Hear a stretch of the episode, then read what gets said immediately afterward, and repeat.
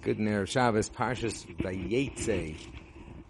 It's unbelievable. Many uh, tzaddikim express the idea that possibly just the very name of the parsha has an influence over the theme of the parsha, and it's it's basically Vayetze Yaakov mi Beersheva Vayelech Charona, that Yaakov is coming out of being, in, I guess, in the shadows of his illustrious grandfather and father Avram and Yitzchak, and now he's going out to basically manifest his kochos, kochos nefesh, by getting married, having children, and uh, dealing with a lot of the stories that he had to deal with. Uh, one of the ideas I think that's very crucial is to know that there's not a single break in the parsha. It was from the very beginning of the parsha all the way to the end, there's there's no white space in the Sefer Torah. You know, it's all it's all letters. There's no, I mean, there's space between the words, but there's no psucha or stuma um, indicating a, a, new chapter. And it's all just line after line after line, no break. And there's a lot of depth in that. I'm not going to get really into it, but uh, it kind of indicates that it's all one story. And there's so many different episodes in this story, but to understand this is all part of the necessary development of Yaakov's manifesting his kochos nefesh. Okay, but what I really wanted to focus on is this idea that Yaakov went down to sleep in this place. And it seems to be that he was going up, leaving Eretz Yisrael, and he's like had a V8 moment. I guess I'm dating myself, but he had what how could I have just passed by the place, Hamakom, where Avram Yitzchak, my father and grandfather, had this unbelievable encounter with the Kodesh Baruch Hu, and I didn't daven there. So he went back to daven in that place. And Hashem made the sun go down very quick in order that he would slumber there for the night. Of course, we wouldn't go to sleep until he davened Marav, but he established Marav, so he was the one who uh, he, after davening, he went to sleep. And when he had, before he went to sleep, he gathered the stones and put it around his head. And um, he had this unbelievable dream. I'll tell you a little bit about, more about the dream in a moment. The dream that Yaakov had has tremendous symbolism and significance. And but just a couple words that are repeating itself here in the Torah. Vayivga b'makom Vayivkach me'avne hamakom, vayishkav bamakom. So in that one pasuk, you have bamakom, hamakom, and bamakom three times. Um, and I think the significance is, uh, I saw it years ago in a sefer called Tuv Haaretz from the Talmidei Arizal. And he says the word makom is Gematria 186.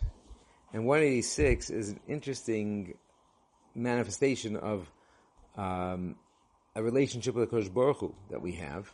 And it's basically the makom is a, when you take the name of Hashem, Yud K Vav K, those four letters of Hashem, and you, you do, you develop it, develop the name of Hashem with, with a method known as Haka'ah, with a collision, with a smiting, with a beatdown. Well, how does that mean? What's the beat down? Is you take the yud and you smash it into the yud. So yud times yud, 10 times 10 is 100. Then you take the hay of Hashem's name, hay times hay, 5 times 5 is 25. Then you take vav times vav, that's 36. So 125, and then 36 is 161. And then you get take the final hey of Hashem's name, and 5 times 5 again, plus the 161, 25 is 186. Now, the significance is that there are certain times when we use a, uh, usually in consoling a person, where hamakom yinachem eschem, when a person lost a loved one, uh, hamakom yimalech the makam shall fill your lacking. Um, there's a couple other places where we where we use the terminology on makam, and usually it's in response to some kind of negative experience that a person had. And the negative experience seems to be some kind of loss or some kind of disappointment or some kind of haka'ah, some kind of banging, some kind of um, difficult situation. And I think that this is part of the the significance that later on when he uh, wakes up from his dream, he says, "Achen yesh Hashem b'makom v'anachi and I didn't know it. Which, what do you mean you didn't know it? He went there to daven because of Avram Yitzchak had this revelation. Um, and then he says, "Vayira vayomar man noira hamakam hazeh." How awesome is this place? Ein zakim beisol kim This is nothing other than the house of God and the gate and portal to the heavens.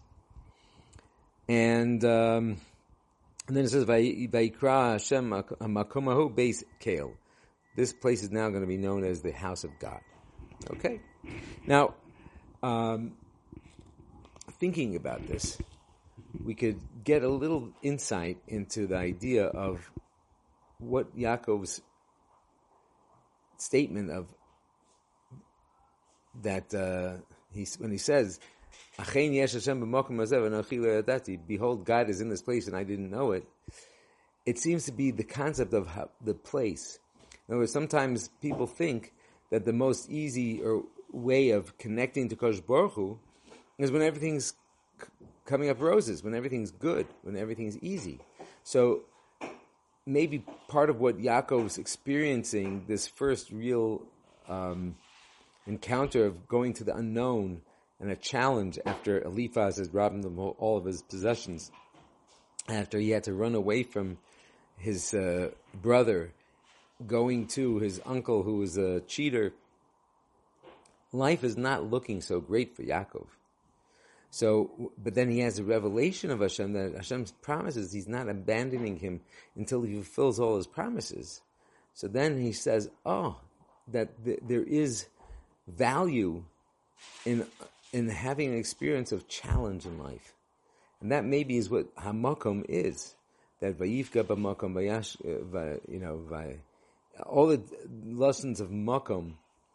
And uh, it seems to be that that's the, uh, one of the lessons we should learn that um, that whenever we have challenges, whenever we have difficulties, this is all a gift from Hakadosh Baruch Hu, that He's giving us these challenges in order to help us manifest the true greatness that we have hidden inside of ourselves. And Hashem should help us that we should always recognize that whatever challenge we have, really, really, really, are the most important things that Kodesh Baruch Hu has faith that we could handle it. Hashem would never give us a challenge if we couldn't handle it. And therefore, we should feel this feeling of um, I forgot the terminology in, in English where a person feels validated or feels empowered, maybe empowered that they that God trusts that they could do this.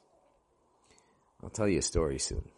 Um, one of my dear friends, Rabbi Aaron Eliezer Zimmer, Zimmer Shlita, he uh, called me up and says, I have a treasure. I said, well, what's your treasure? He says, I have a box of tapes from our Friedlander, Zeichatzadik Gevrocha.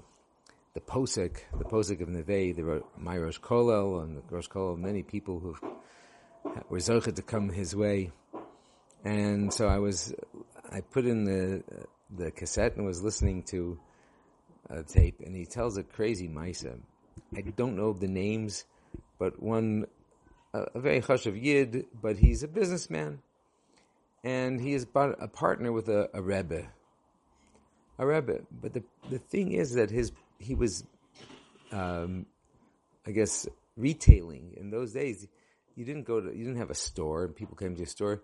You would go with your box and you'd go peddle your wares from house to house. And that's how he made his parnasa.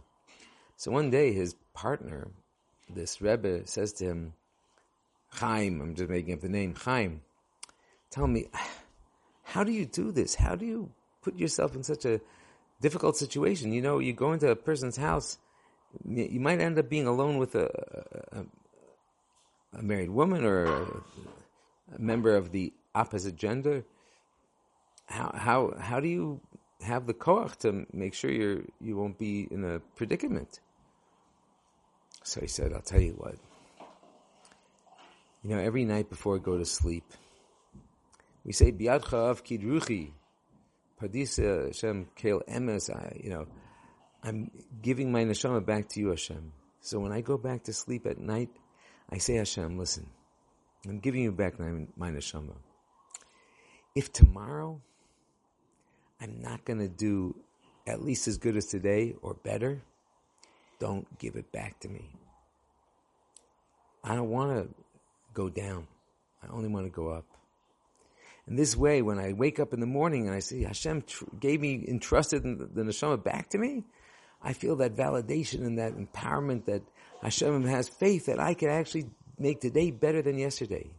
And that's how I'm able to survive you know, all the challenges that might pop its way up. I'm very cautious to make sure that I'm going to live up to God's expectation of my capacity.